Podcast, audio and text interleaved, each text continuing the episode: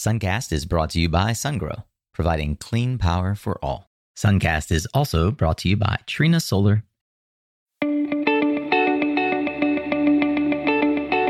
Hey there, Solar Warriors. I'm Nico Johnson, and this is Suncast. Each week, I pull back the veil on the life and business insights of clean tech entrepreneurs building the most noble and impactful companies of our time. I hope what you learn from this conversation is a catalyst for your own growth. So thanks for tuning in, and welcome to our tribe.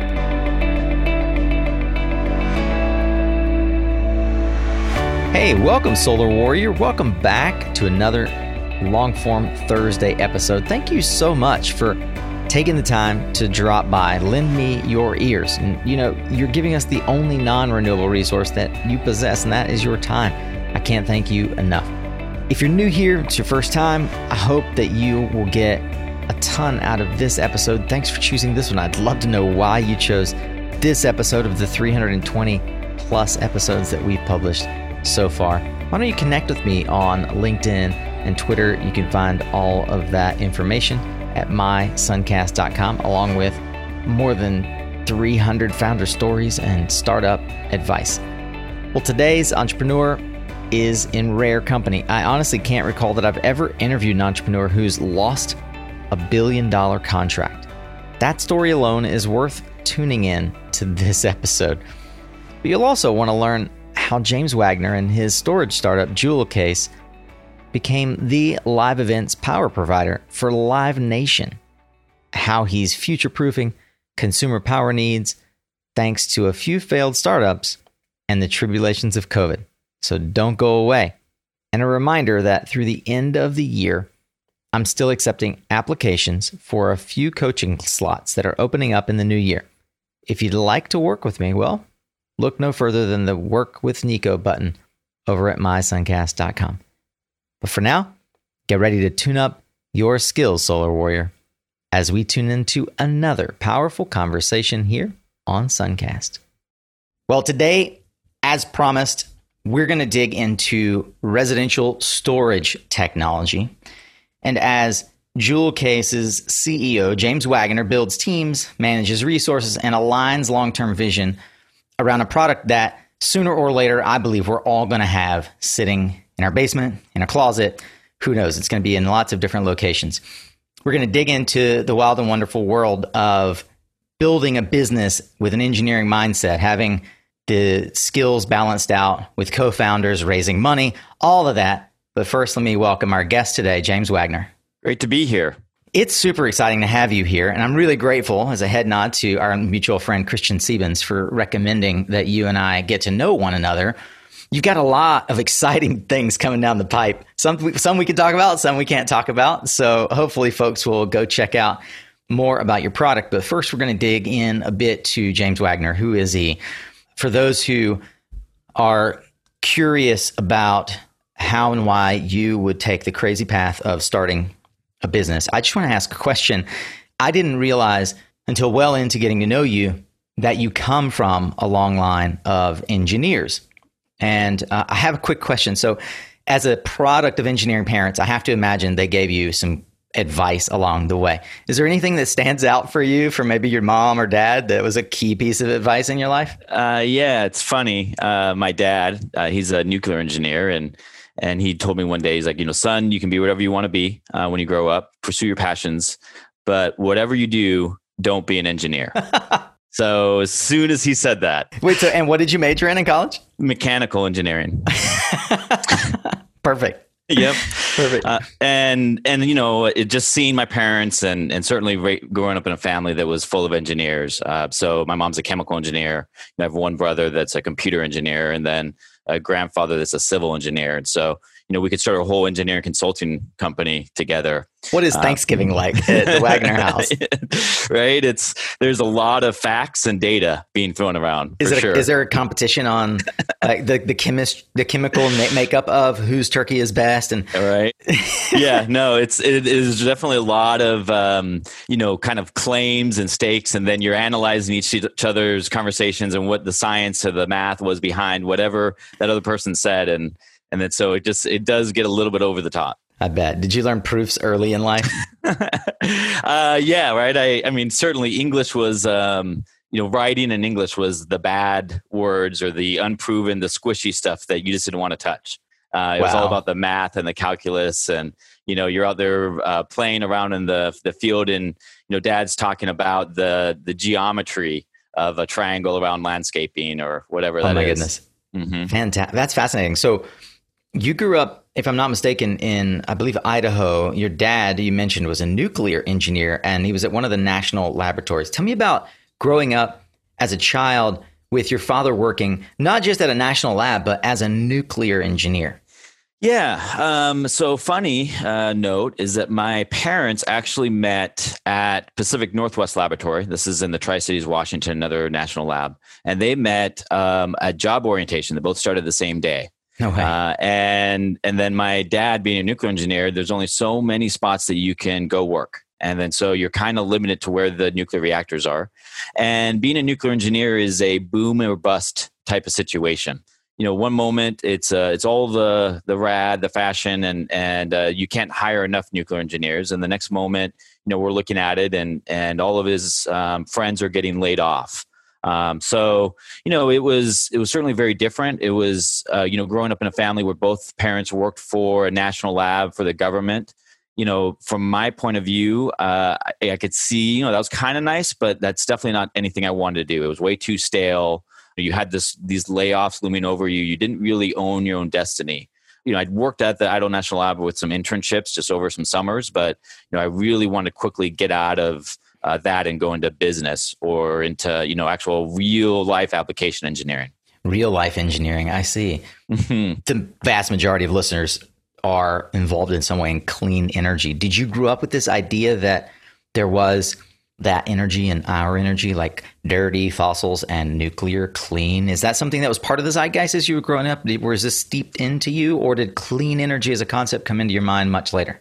Yeah, I think um, you know my mom was uh, a chemical engineer that really was an environmental engineer on the cleanup, and you know if I really kind of look back on my childhood or just my outlook, you know i've i've always had this tremendous optimism around technology and that you know the world gets better and better every day um, and it's done through technology.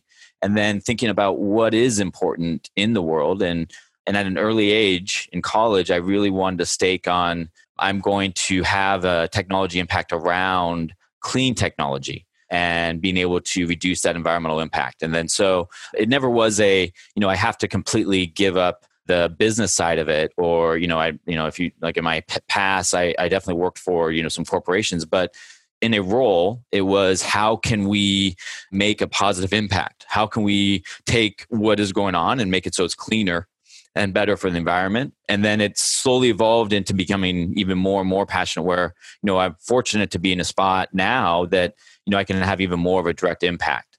You are about 13 or so years out of college, but you've had a remarkable, what I consider to be a remarkable run as an entrepreneur already. And it's not because you've had a ton of exits, it's because you've actually had a ton of learning and you've uh, you've dug your heels. And I really respect an entrepreneur who tries something, does it as a side hustle, works at um, what we call a day job, and is able to build a through line of the projects that you work on. And I think that Jewel Case, as an example, is a great sort of case study on how to keep the good and, and let go of the things that don't work. But I want to sort of tap in a bit to coming out of college, the product of engineers. You jumped into and sort of latched onto an idea that you and a buddy of yours in college had to start a business in a relatively nascent category, electric vehicles, uh, and an even more nascent category of charging those vehicles. How did you rationalize I've got a chemical engineering degree, or excuse me, mechanical engineering degree. An engineering degree. I'm this product of sort of lifelong employees. Uh, I'm going to go and start a business. Yeah. You know, you don't necessarily bite that, you know, eat that elephant in the hole with one bite, right? Um, what it was is being a very optimistic, idealistic 22 year old coming out of college, just seeing what can be done and seeing what, you know, what's that next step so in that path, it's you know you know having some sort of vision for sure, but that you know frankly that's that's pretty scary uh, especially at the time, on understanding what that ultimately could be. But what I can do today is to um, learn about that next step or you know build that next battery system or the next racking system and in that process you know you suddenly look back and you're like whoa i i can't believe i got this far uh, and the other part of that I think is important is that this story is is very much a story of Alex and myself, and finding someone that you know. Um, Alex and I met freshman year of college. Um, Alex Livingston, and uh, we started that first company R2EV in 2007, and now Jewel Case, and uh, we have a you know really great balance because you need that you know the crazy entrepreneur and then you need the guy that can really kind of execute around that. And then so you know alex is the one that really pushes the vision forward and then i'm the guy that will kind of be you know backfill or to fill that in. And and you know these conversations have been going on for a very long time. And then so uh, he's pushing me and then i'm pushing him. So r2ev is a pretty interesting story. You founded r2ev as a modular battery company for electric vehicles. This is essentially the ability, uh, other like unlike what Tesla did, which is a skate everybody's familiar with, uh, batteries on board, they're packed that nobody can touch them except the manufacturer. Your idea was this should be hot swappable like the batteries in an RC car. How did you execute on that idea and how did you ultimately lose a billion dollar contract? uh, yeah. So you know there was first the the vision of saying hey this is the way to do it. So i think the first conversation was 2007 the world's kind of understanding that global warming is an issue and that transportation is kind of the biggest culprit. And at that time hydrogen was going to be the magic bullet. And the first thing that really happened was you know alex and i really being convinced that that's not the case. Hydrogen's not going to be the magic bullet that comes in and uh, saves the world from these uh, terrible fossil fuels. And then seeing what else is out there and realizing that no one's doing what we think actually is the solution of these battery blades. Um, and then so at that point, okay, well, if no one's doing this, then we'll, why not us? and let's start building that and then so it was learning about the different battery systems it was learning about how to build these uh, these different things and and um, you know so i i came from a uh, mechanical engineering background and experience. Um, Alex has done a lot of product development before and then afterwards as well. And then, you know, having some mock-ups and slowly kind of building in that. And, and it's kind of, you know, when always when you're faced with a kind of a question or decision, what do I do next? You know, really the question is like, okay, what can I what can I do next? Uh, what is the next thing that's going to be you know incrementally advance it because it isn't like you're going to go from zero to 100 or you're going to have you know oh i built the battery rack and the whole system in three months, right? That's not the case. But you can talk about the idea, you can flesh this all out and you can start building into it. And, and so we do end up getting into the space where we've got some electric vehicles that we've converted. So at that point, you know, we're converting like a Scion XB from internal combustion to electric. And then it's building out the whole racking system. And there were a couple different iterations in there. And certainly we are talking about a a minimal viable product, right? We're not. Uh, this is something that you know is not going to be ready for the consumer, but it does demonstrate the ability to have these racking systems. And so the concept is the battery blade. So your Honda Civic will have eight of these blades, so to speak, and your Chevy Suburban is going to have thirteen. Uh, there'd be about 20 pounds each, and you'd go to the gas station and you'd be able to swap out these battery blades like a propane tank. Sounds amazing. and amazing. So these are like like server blades or kind of like the way that Power One now ABB has their inverters set sort of in a server rack. Like those kind. That's the idea of this yeah. blade system, and then you'd be distributing these blades like ink cartridges. Yeah, yeah, exactly. And and when you really kind of keep thinking about that idea going forward, it's also understanding the electric vehicles, especially at the time, had two major issues. One of them, the most expensive part, is the battery, right? So when you buy an electric car, especially back in the day, and you know this is 2008, where everyone's using sealed acid and not lithium, our blades are going to have to be lithium uh, to be 20 pounds and to actually work. You know, the reality is, is you don't need, you know, with a Tesla you don't need uh, your 80 kilowatt hours on a normal day. When you're driving to and from work, you might just need 10 kilowatt hours. So, what if you have a subscription model with these battery blades where you only are putting in, into your car what you need? So, your Honda Civic might be able to hold eight of these blades, but maybe you only need two of them or three of them to do your day to day stuff. And then you can load it up. But then there's a whole subscription model around these blades because then the consumer doesn't own the most expensive part of that being the battery system. And then that also addresses that other issue around your battery system uh, breaking down, right? Like what happens when I buy this $100,000 car and then at 80,000 miles, the battery's dead, right? So now you don't own that and you don't have to worry about the capital around that battery system anymore. You just pay a subscription model. Yeah. So the subscription model seems to me like it'd be fantastic, but probably, and you know, time has shown that not only, I mean, global financial crisis aside, the infrastructure, as even Tesla is seeing now, is something that is really difficult to build in. But it does seem like it would be great for fleet vehicles, for public transportation. And you guys scored a massive contract in uh, in Spain, of all places. So tell me about kind of watching your first product, your first company, go from zero to uh, you know a more than a billion dollar contract in Spain, and then having that implode on you, um, sort of centered around the financial crisis and, and how you moved forward from there. It was it was a very interesting process, and it turned my hair gray.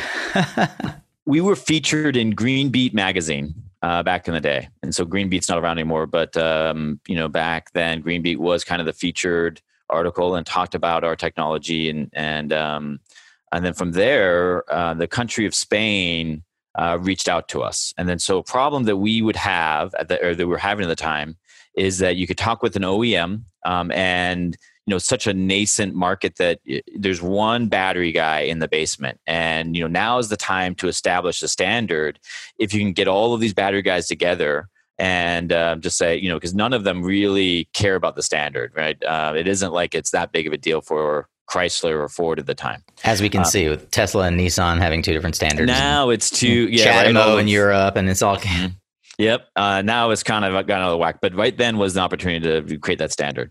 But the other problem, so they were asking for our network, and then um, you know when you go to a network, being a gas station, um, you know, let's say Chevron or Shell, right? But they are asking where your OEMs are. So Spain really liked the technology and made it so that that their contractor, them saying we want this, uh, bridge that gap. So um, it was for 12,000 taxis in Spain.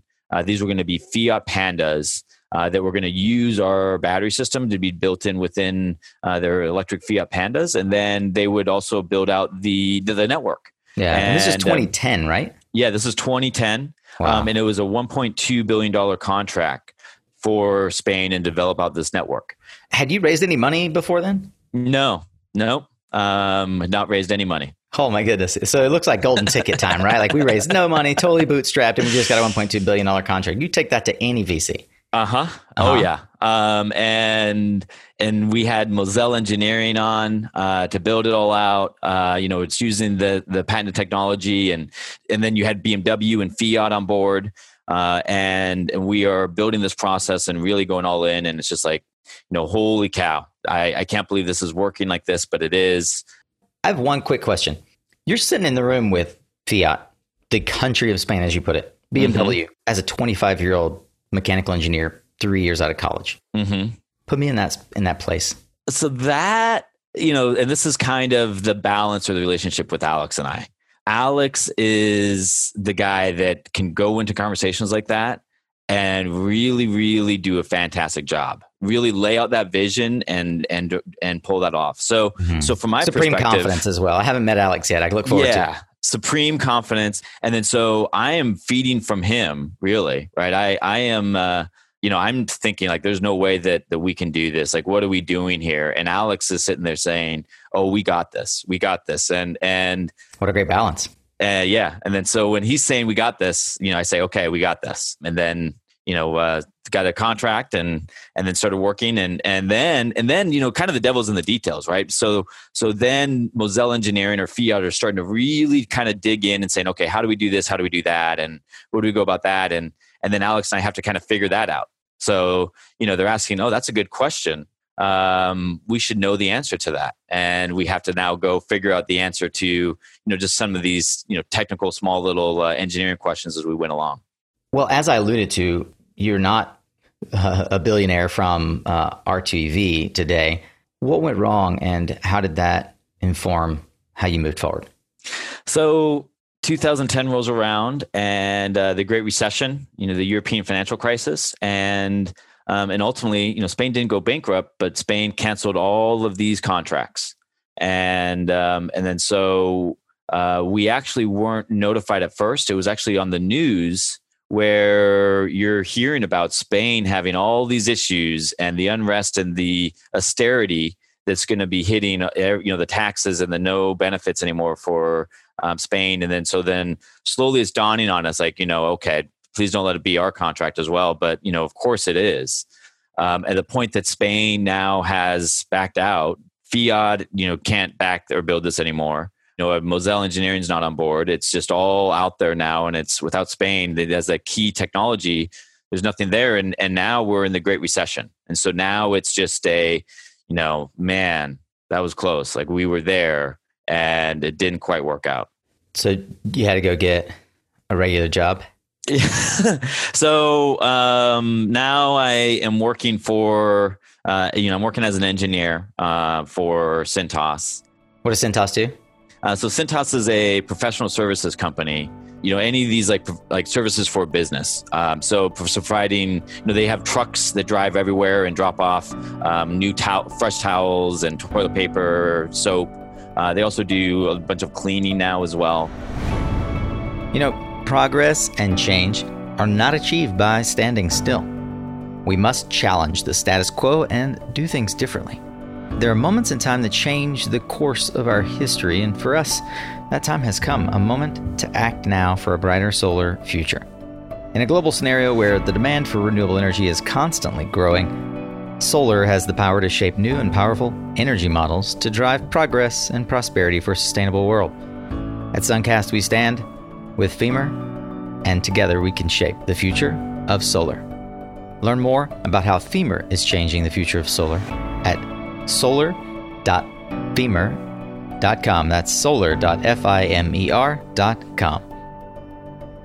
I've been wondering, what's your least favorite solar asset management activity? You know, those daily, weekly, sometimes monthly deliverables that you just have to check off the list, but can be such a drag. Well, let me tell you how to press the easy button and get going on the work that really matters by automating your invoicing and ticketing and reporting with PowerHub. Focus on the work that you want to do. Take the boring stuff off your plate with PowerHub. You can go to powerhub.com forward slash suncast to learn more. Well, you spent a decade at Cintas, and as an, uh, as an entrepreneur myself, having done kind of what you did, I feel a sense of like you, there must have been a bit of you dying inside. How did how did you go about feeding the good wolf, right? Like feeding the guy inside of you that got this billion dollar contract that started this business that still sees this long term vision.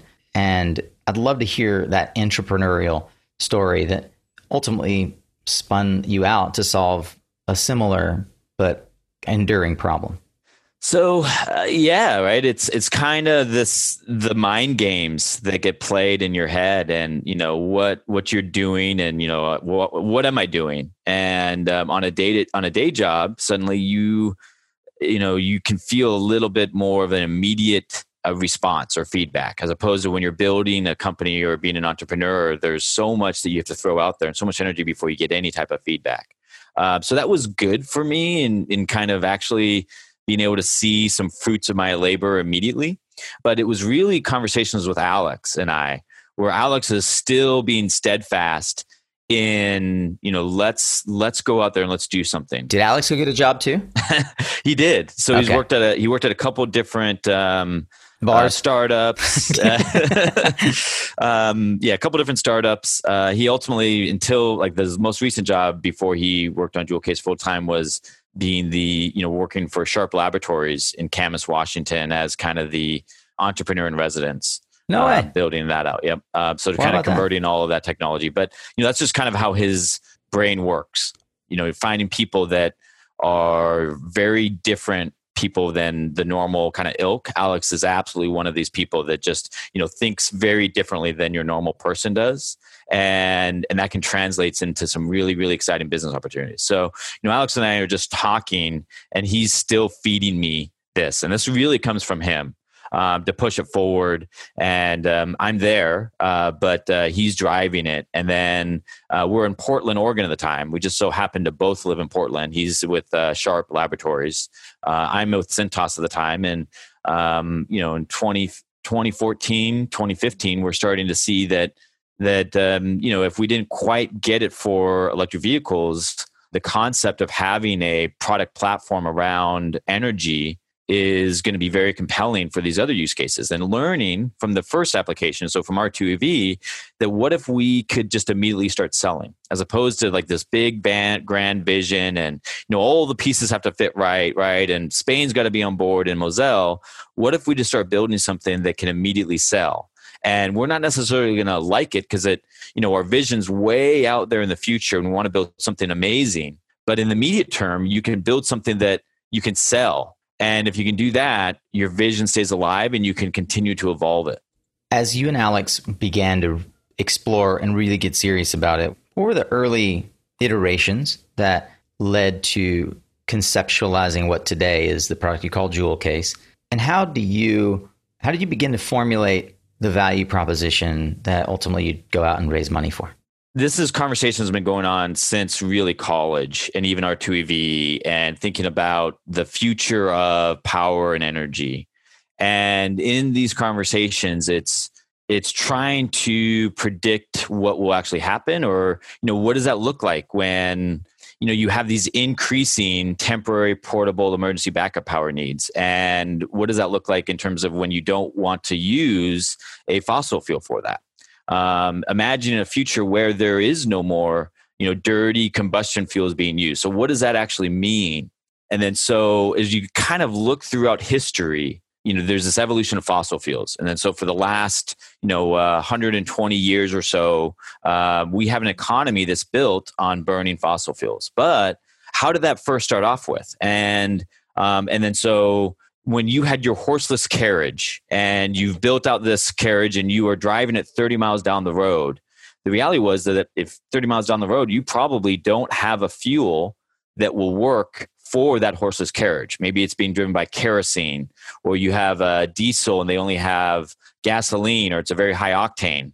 Um, so, all of this actual engineering that had to take place to make it so that you can pull your car into a gas station you know, and it's and you plug in and pay for this unknown fluid that you just trust will work in your car and it actually works, right? And there's the nozzle that actually goes in there. So I'm going to interrupt you for a second. I'm just like having all these epiphanies because I've never thought about the supply chain of gasoline as a standard technology.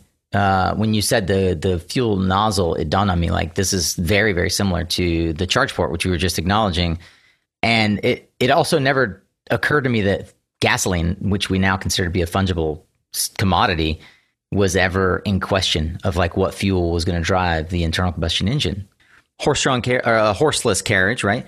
Early cars had a very similar problem to your Nissan Leaf today, which is where am I going to put this stuff back into it that's going to make it go? And and that had to be standardized. Okay, keep going. I, I now understand. Wow, this is really uh, I've never thought about it in this way before. Thank you.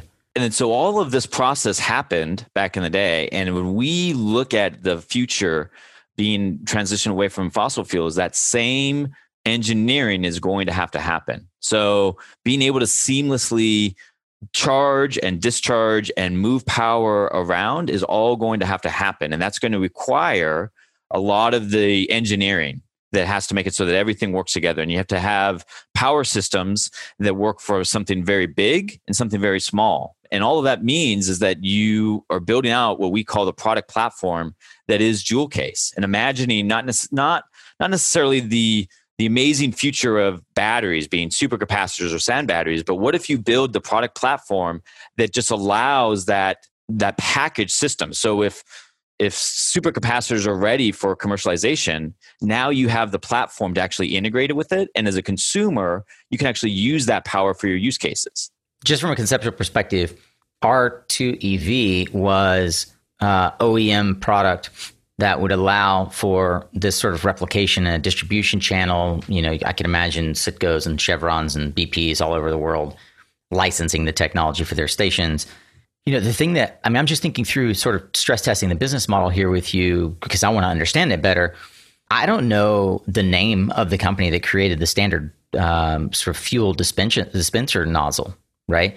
Or or the machine that pulls it up. Yeah, I'm trying to think of like if there are if there are corollaries or analogs in the current fuel distribution system that you are replacing because I've heard in previous conversations this idea of sort of powered by jewel case and being one of, if not the standard for how this hot swappable technology works, both at a home and in a vehicle or at a service station. How do you address that from a business model perspective? Um, so in that model, you have to standardize um, the fuel source and and everything we're describing here. But batteries are fundamentally different than gasoline and in several different ways. But with a jewel case system, we're we're not necessarily trying to be that gasoline nozzle so that's got to be standardized of course right but you know with jewel case there is a play to be the trusted source of, for those power needs as you think about all of your temporary portable and backup power needs um, there's some ones that are pretty serious for you. So we will have for example a customer that wants to power their wedding out on the beach. Mm-hmm. Jewel case better be able to deliver. You know they're not yeah. going to just take that to a normal brand uh, you know so you got to be well identified well, and let's just pause there for a second. Up until march when the world went crazy how were you making money? So up until march Jewel Case was all in on music festivals and events, and we had. I can see very... how Alex would just love that business. yeah, right.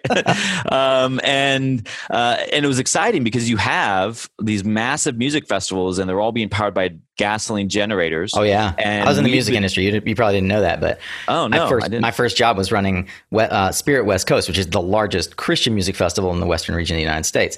Hundreds, hundred thousand people would come to Monterey for a three day festival uh, and it was all I remember. Just it was all gas, you know, generators Every It was so noisy. And and they hide them around the corner and everything like that, right? So yeah, exactly. Um, so we had about uh, 30 music festivals lined up for 2020 that we're going to power.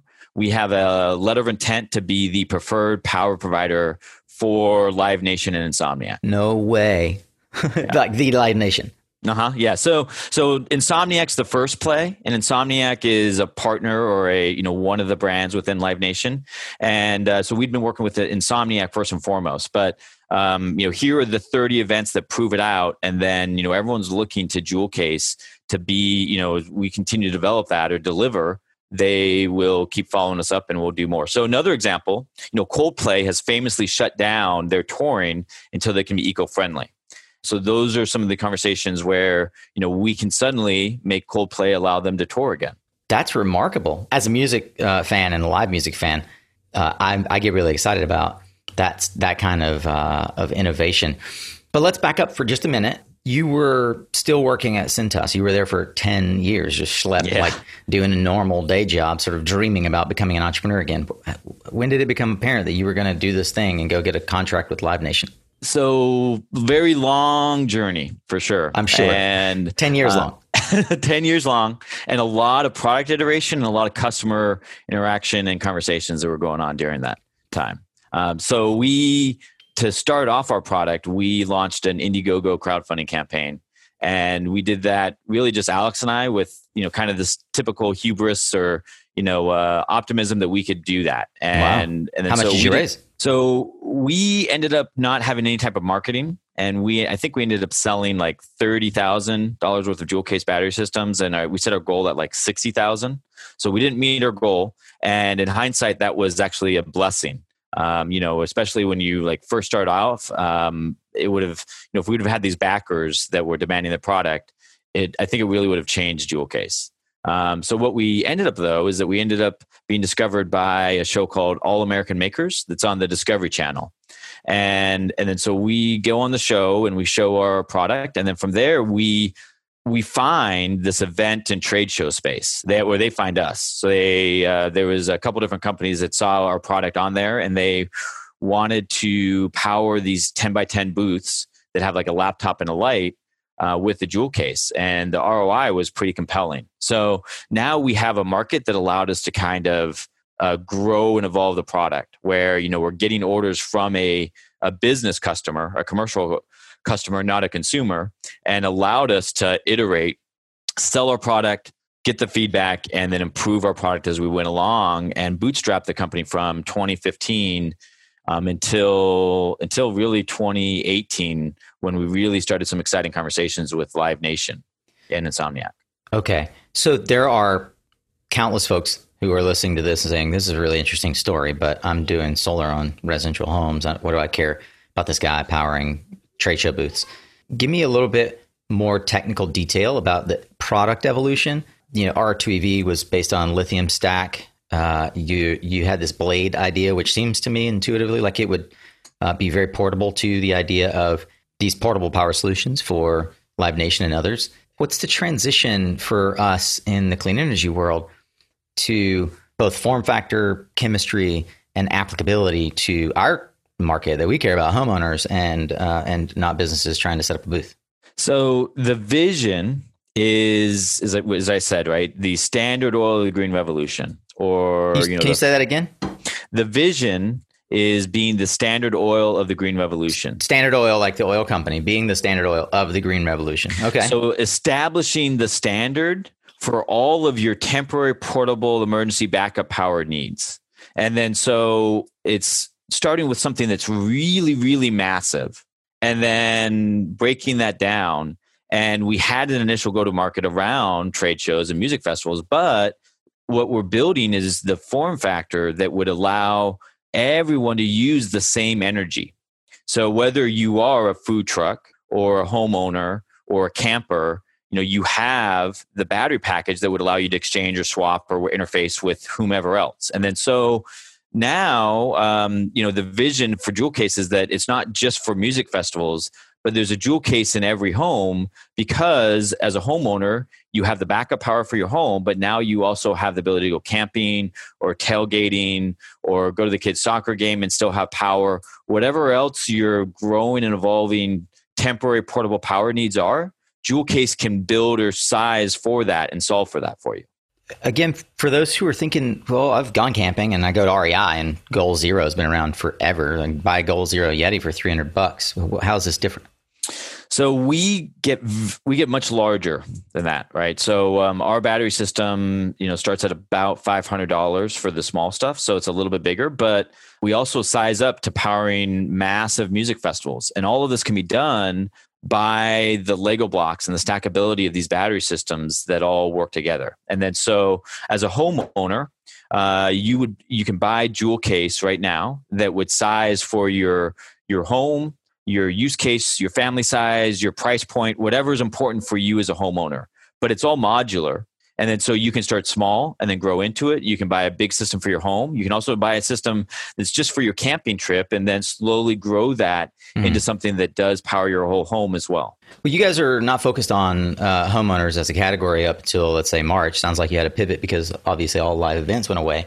Was your technology like future proof to seamlessly integrate with inverters and other types of technology at 48 volt? Yeah, so there's a there will be a constant evolution of battery systems or that application in general. So in our evolution, we were looking at 12 volt systems generally, uh, but the systems now that we are selling, especially for homeowners, are 48 volt DC, and that's going to allow them to easily integrate seamlessly integrate with any of these other solar inverters out there and then also be able to output that higher power output for your camping trip as well I think we skipped over a really important point. You again bootstrapped up until you got this Live Nation contract. Uh, my understanding is uh, you've made a couple of really interesting uh, choices. The first is raising money, and the second is how to manufacture and where. Can you talk a bit about uh, how much you've raised and where your manufacturing process is and why?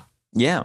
So we've raised about one and a half million dollars so far, and that's really from angel investors. Yeah, thank you um, and uh, that was a journey of itself, right? But but uh, um, learned a lot from that, and and uh, has made the company much better as a whole. So in terms of raising outside capital, um, you know, it was a long journey to get there, and then so that was you know 2019 was that you know, all like family offices you said it's all angel investors or all angel investors yeah so there isn't a um, a vc or fund that's that's leading that there's just a lot of uh, different individual angel investors and um, what was compelling was showing up with a product that we were already building and selling. Yeah, and where were you building it? So we're building in Boise, Idaho. No way. Yeah. Did Russell Brunson invest in? he should be actually. Yeah, yeah. Um, he yeah he hasn't actually, but um, you got to hit uh, him up. Yeah, yeah, exactly. Should, you should definitely build a click funnel around this. I think. um, well, that's really interesting. So you raised the million and a half, and up until then, I think it was just you, Alex, and, and one other friend. How do you start thinking about building a team? Now you've got product, you've got customers, you've got manufacturing lining up.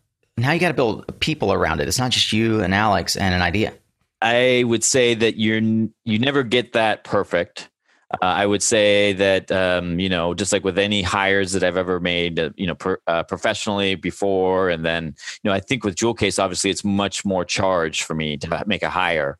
In terms of the successful hires, it was hires that were savvy or veteran entrepreneurs that really understood our vision and uh, we're excited to go along the journey with us and partner with us. And we've been very fortunate to find some really fantastic people, um, really through you know kind of referrals from investors or from customers that kind of know um, someone that you know then we kind of talk with and and we don't you know as I've kind of learned I'm, I'm not you know interested in just hiring someone after like five interviews.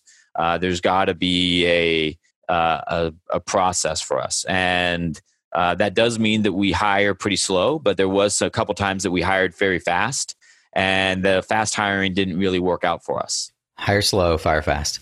Yeah. What do you, what do you think is the biggest lesson that you've learned in scaling from two to I think you're at ten people right now in the mm-hmm. last couple of years with you know you get a million and a half in. There's a lot of folks right now who are trying to figure out how to build their business. Market's good. Um, looks like it's going to potentially get better depending on how certain policies align. There could be a whole lot more entrepreneurs out there raising money. What could they learn from that experience for you over the last couple of years of scaling beyond just an idea and entrepreneurs and a couple of early investors? You know, in terms of the team, I think one of the things that I did is I just assumed that the team dynamic was just going to work itself out. That culture would naturally appear?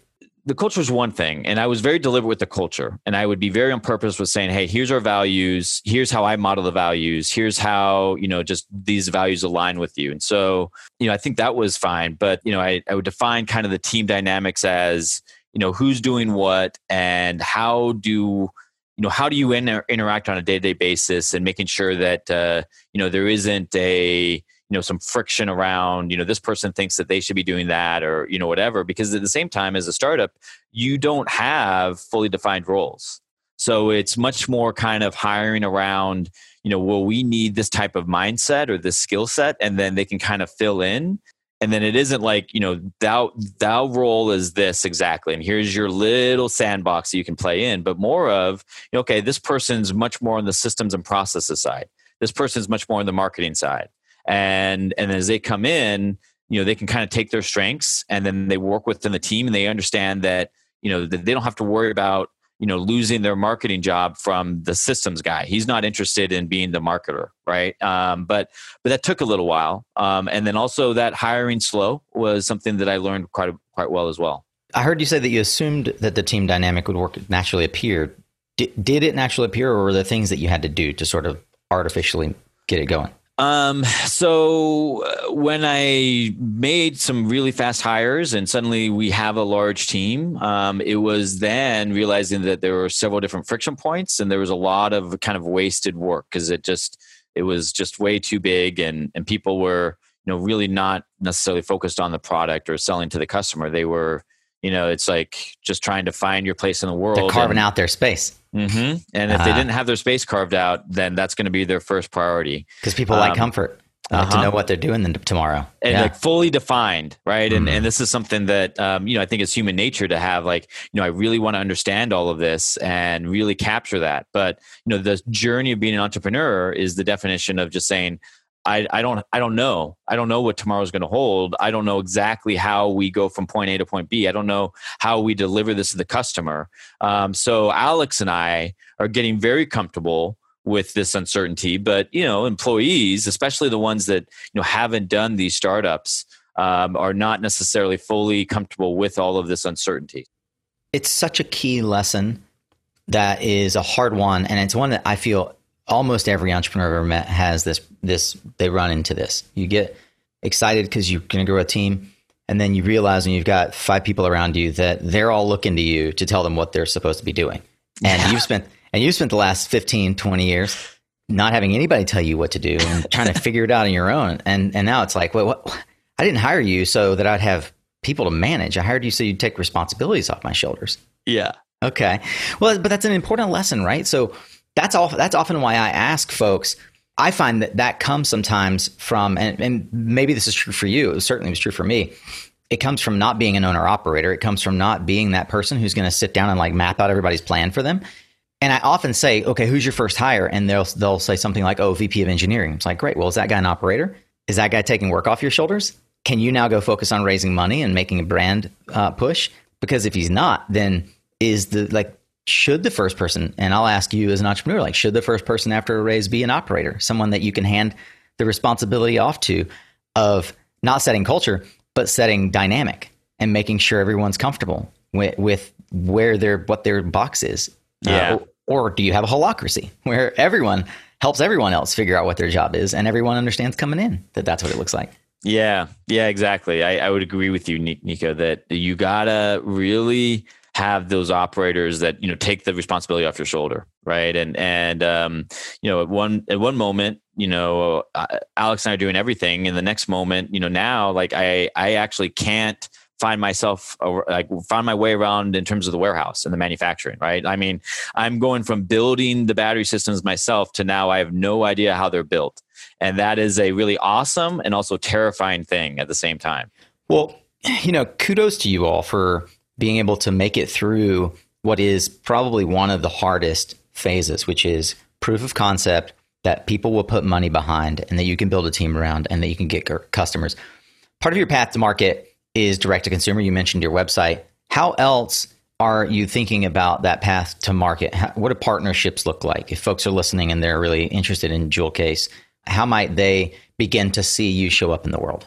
Yeah. So first one, website, you know, uh, check out jewelcase.com or shop.jewelcase.com and we're building and selling our product right now. It's our um, it's our sixth evolution of the product based on this kind of this feedback that we're saying, and it's really ready for the, that mass consumer product uh, that we raised the money for uh, back from the angels back in the day. Uh, but then, you know, we are solving that easy backup, and that easy backup then is channels uh, such as solar partners, and then so um, you know, unlike the Tesla Powerwall, Jewel case is, you know, Tesla Power, 200 pounds, and it's $10,000 all in, right? Uh, with all of the other components and the install and everything like that. Um, and then what if your home needs 1.2 Tesla Powerwalls? You know, do you spend $10,000 or $20,000? And so what's exciting for solar partners um, is that they can now buy stuff that's much smaller in terms of the price. It is much easier to install and it's portable as well. So you don't necessarily, you know, it can be inside mounted, um, outdoor installed, um, and it can be portable and it can size from very, very small to you can get $10,000 worth of jewel case, uh, but you can also get $1,000 worth of jewel case. I remember back in November, you guys came out with a partnership with Clean Dot Tech. Is that the kind of relationship that you guys are looking to form, and how's that going? So we're very excited for Clean Dot Tech. Uh, I think that they have a really, really exciting platform, um, and the vision of what they're building really aligns with you know the vision or what you know I, I completely agree with, and and there's some some really exciting um, stuff that we're going to continue to develop between the two of us. But being on their platform and being the battery solution for you know any time that any of their customers want a battery system you know we are the selected choice. And they were very excited for jewel case because the price point was a lot lower because it's just you know it's a little bit more accessible and because of the flexibility as well. So you know their installers would tell us like you know listen let me tell you a crazy story. I got to install that 200 pound lg battery system in the laundry room above the washer and there's no room to get in there right? And you know you need three guys you can't even fit three guys in there and the customer's demanding that it's installed in the laundry room. Um, now with jewel case you can you know each battery system is is 11 pounds uh, we also have a larger battery system. So we have a you know our home uh, battery system which is kind of the default within uh, clean dot tech which is six kilowatt hours.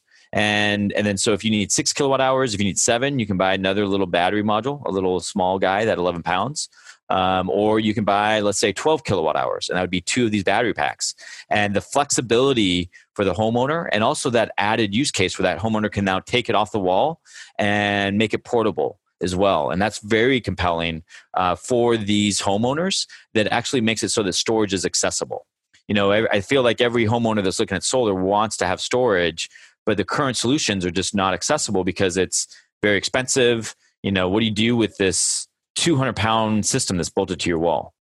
James, the idea of path to market is a complex one. We talked a bit about, you know, partnerships like clean.tech. I got to imagine that with the kind of modular product that you guys are talking about, you've probably got other excitement and ideas and strategic partnerships. Can we talk about any of those? Yeah. So with a product like Jewel Case and a vision that we're building, the standard oil of the green revolution, there's gotta be a lot of partnerships and we're not doing this by ourselves. So, um, you know, while I wouldn't want to call them out directly right now, I would say that there are several large multinational, international corporations that uh, that we are working with right now, and that is integrating uh, Jewel Case within their channels, and also integrating just our technology in with their existing products. And when you're trying to build that standard form factor, it's ultimately not about jewel case, but it's about how that integrates within these different verticals or these different channels. And then so,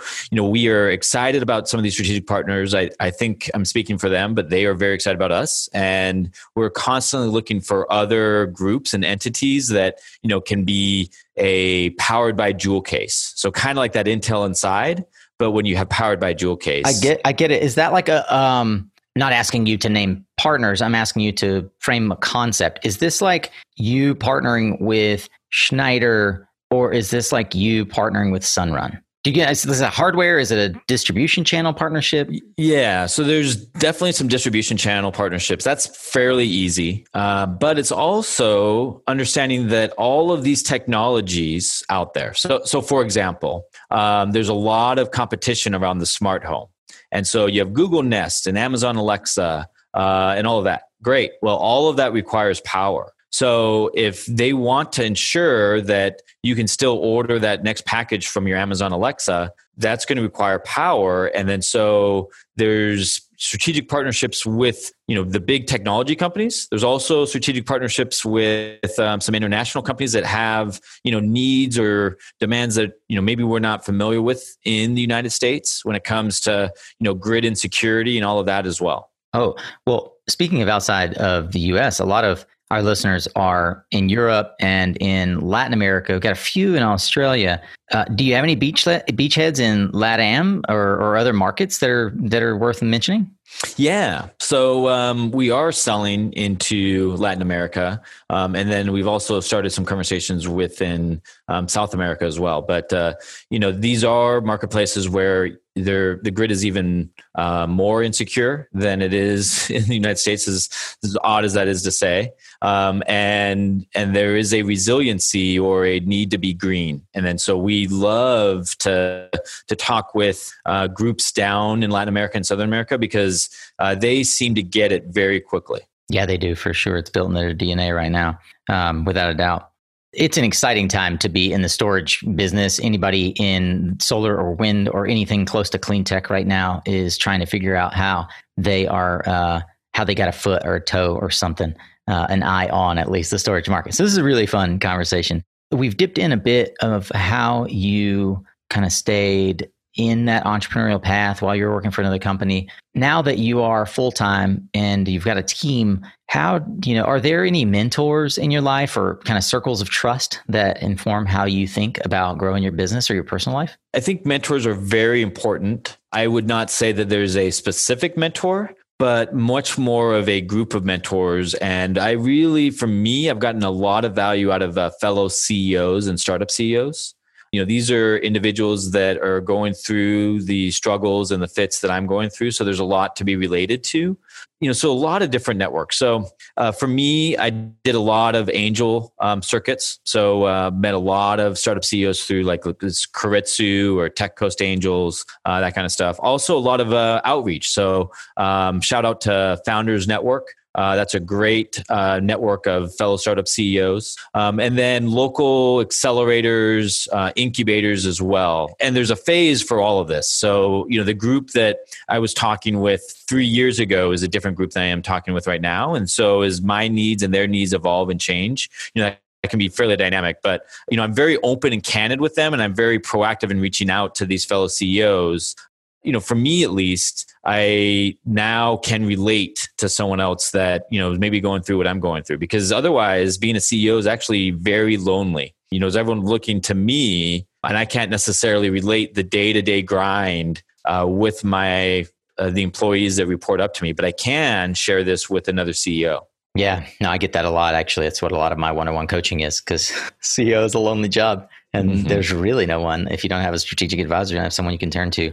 Um, so I can totally identify. You mentioned a word keiretsu, which I think is the is a Japanese word. I, am not familiar though with the with the network or forum or whatever it is. Keiretsu is a lar- is the largest angel network globally. Wow. Um, so okay. they have, I believe it's over 150 chapters uh, worldwide and you look at like the angels list of you know angel groups that fund companies keiretsu is always the the number one uh, group that that works in there as well got it so i see keiretsu capital and i see keiretsu forum are they the same they are the same. So uh-huh. Is how you'd engage. Keiretsu yeah. Capital is, you know, they would follow on an investment from Keiretsu investors. So I see. So the place to plug in there is Keiretsu Forum. Yep. Got it. Okay, cool. We'll be sharing that in the in the show notes. One of the questions I'm sure asked in the Keiretsu forum a lot is how do I fill in the blank, right? And it's often a question as a leader that even folks uh, further down an organization are asking themselves, what can I do right now to move the, fo- the ball forward, to move, get momentum? What are the important questions that have informed how you keep the ball moving? What do I need to learn right now, and what do I need to do right now, and and then from there, um, how do I go there? How do who do I need to learn from, and who do I need to reach out to? And learning from my network and learning from you know mentors or professionals and you know different consult. You know, there's the the network out there is vast, and the reality yeah. is I had no idea how to do you know any of this, um, and you know I become a a jack of all trades. Yeah. Uh, last question on this before I jump to some of the more esoteric things about how you stay sharp beyond your peer network. What's holding us back as an industry? So I I really think that there is a a clinging on to the status quo. You know, I I constantly see people thinking that generators are the only way that you're going to solve for these temporary portable power needs you know frankly i i think it's people not being able to go through the mind exercise. So they're not willing to actually engage and think about that. So they become lazy. And this laziness of not considering a new technology would mean that you suddenly have generators that, that don't need generators that you suddenly don't have storage where you should have storage oh i have a weird question because you made me think about this. I, there's a funny meme on YouTube, as you, I'm sure you've seen, of folks that drive around in their electric vehicles with gas generators in the trunk, yeah, right, to extend their range. yeah, which just is like it, it's the ultimate um, like f- face palm. Um, could a jewel case be used for that? Yes, it can. Yep. Oh, yep. It's the it's a Tesla range extender. You're yep. selling to the wrong market. right? Oh man, this is it's cheaper than upgrading to a long range Tesla. Yep. Man. Yep. Oh, this is that's really cool. I think you got there's that's got legs right there. yeah, yeah, and there's there are some groups that are doing that as well. I'm sure um, you know people will be familiar with like Spark Charge mm. that is exclusively trying to do uh, battery you know charging of electric vehicles, portable battery charging. Right. Um, yeah, they have that little thing that sort of moves around a parking lot though. Yep. Um, but then jewel case can, you know, we're a battery and we can easily hook up using our standard outlet and our controls. And, yeah. and that's, you know, jewel case can, you know, that's one of many, many use cases for a jewel case. God, I love it. That's really cool. I like that idea a lot. Hey, what's on your nightstand? How do you kind of let your mind free and, or do you? Yeah, I, you know, I try to get back into like the friction or the, I try to get so I try to get back into the fiction and allowed me to have some fun when it comes to reading, but but certainly it's not been that case for a while. Um, so uh, books are are very important to me and and reading and learning. Um, what I'm reading right now is is the Lean Startup hmm, for the first and time. This is the third time that I've read it, and it's a book that that excites me and terrifies me at the same time. Hmm. Um, because I when I when I read it and I really want to take everything that it's saying and, and immediately implement, and I, I see the value of it, but then you know terrifies me because it's also then I have to oh I got to think of how to do that, and then you know you're kind of ripping off the band-aid where suddenly you know there's several processes where now we have to do completely different because of some some practices that the book recommends. Yeah, yeah, I get the same thing when I read Scaling Up or even the 22 Laws of Immutable or 22 Immutable Laws of Marketing. It's like, oh, right, we're doing that wrong. Uh, yeah. Yeah. Oh man. Yeah uh, and and i had to read it you know i you know you read it the first time and certainly at that point there's so many things that weren't applicable to me and now uh, where Joule Case is the value i'm getting from is a whole different level than it was even the second time i was reading it where it was like okay now i can actually implement some of these and now it's rereading and be like okay we did that and we can still do these other things. I can totally identify with that I feel like there are a lot of books where the first reading is just to sort of plant the the seed in your mind. Um, there's a book called Twelve Week Year that I often work through and that I've recommended a ton. And the first time you read that, it's like reading a college math textbook. you know, it's like well, I don't know what I just went through, but I'm sure it was good for me.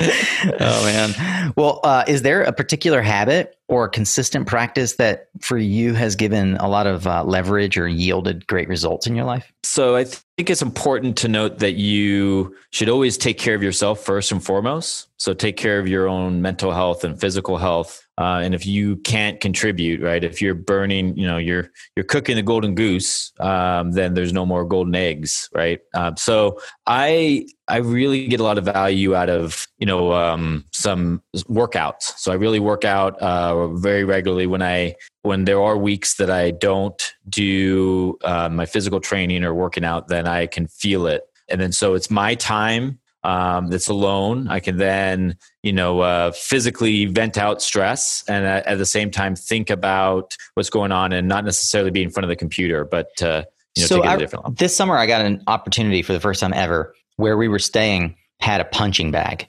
and I would regularly go down mostly with my nine year old who has some sort of emotional issues like anger management stuff that he's working through. And we would just go down together and bang away on this punching bag.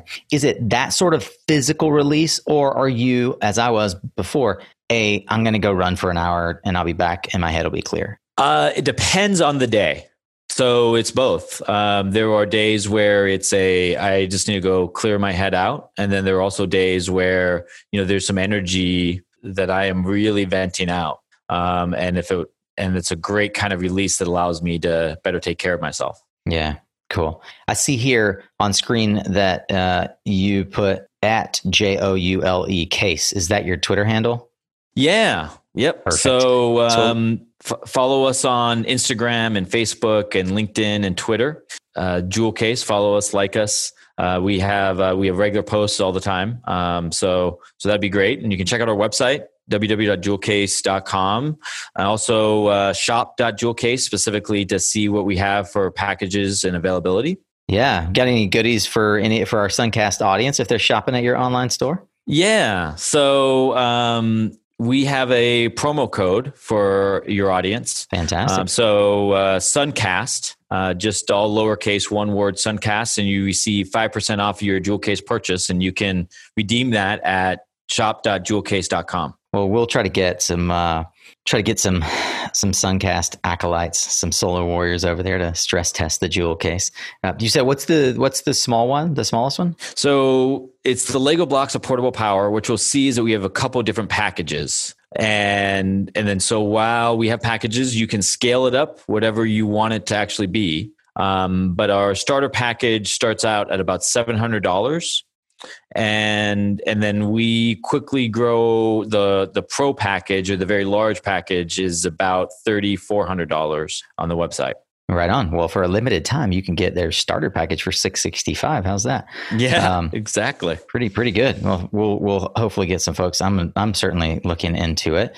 I love that the Lego blocks of portable power, and you said earlier the Standard Oil of the Green Revolution. Is that what it was? Yeah, yeah. I love that. Uh, Well, let's end today, James, after what has been a real fun uh, ride here. I'm really enjoying it. But let's end with the bold prediction. I suspect that you probably have one. What one thing do you see happening in the market that maybe nobody else is tracking? What's in your crystal ball? My crystal ball is that there is going to be a battery system in every home in America. So just like there wasn't uh, Wi-Fi routers in a home uh, 20 years ago, now everyone's got a Wi-Fi router. Well, you're going to have a battery system, and this is for a large home, and this is also for a small home. This is for a condo, a studio, an apartment, a townhouse, a ranch home. All of them are going to have battery storage systems in there. And this is what gets me excited. This is why I know that uh, Joule Case is on the right track because we have the patents and the technology to be a compelling solution for all of these backup power needs. I love that your prediction is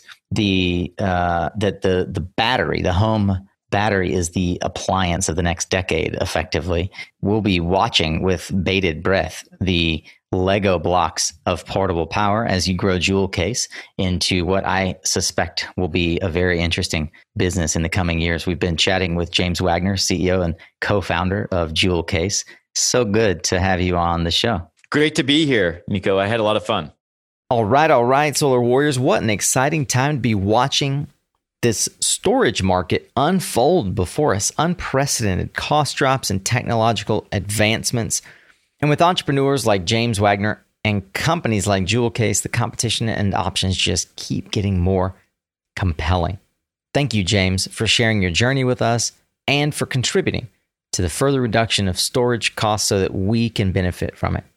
Hey, gang, I twisted James' arm so that you all can benefit today from a Joule Case system as we round out the year, Solar Warriors. If you'd like to have one of these puppies for yourself, well, then you'll want to jump over to joulecase.com. That's J O U L E case.com and snag your 5% discount using the promo code SUNCAST. Hopefully, you know how to spell that. So go to Joule Case and grab your 5% discount. Maybe you'll buy a last minute Christmas gift for your sweetheart, your hubs, and thank you. Use that promo code SUNCAST. Let us know on LinkedIn or, or ping me on Twitter if you do end up buying it. I'm dying to hear from someone their experience with this product. Well, if you're eager to keep learning, and I know you are, my fellow Philomath, well, you can find all the resources and highlights from this discussion and every other discussion, along with social media links, book recommendations, and so much more over at mysuncast.com. And since you're going to be hopping online, why don't you go ahead and share this episode with someone on LinkedIn? It is such a treat when we get to hear from you. And James and I can learn how this episode resonated with you. Please tag us in your post and tag someone else who needs to hear this story because sharing is caring. Well, next week we have some more fun stories from past Suncast guests. Greg Dixon is going to come back from Voltus to give us a clinic on DERs and demand response, what he calls the four horsemen of DERs in our Tactical Tuesday. And then my friend TJ Kanczuzewski is going to tell all from his front lines on his 18 here on Suncast. And a final word of thanks to our sponsors for helping make this content free to you. Learn more about them at mysuncast.com forward slash sponsor. That's also where you can learn how to partner with us to reach thousands of solar warriors and clean tech champions just like you twice a week, every week. Remember, you are what you listen to. Thanks again for showing up, Solar Warrior. It's half the battle.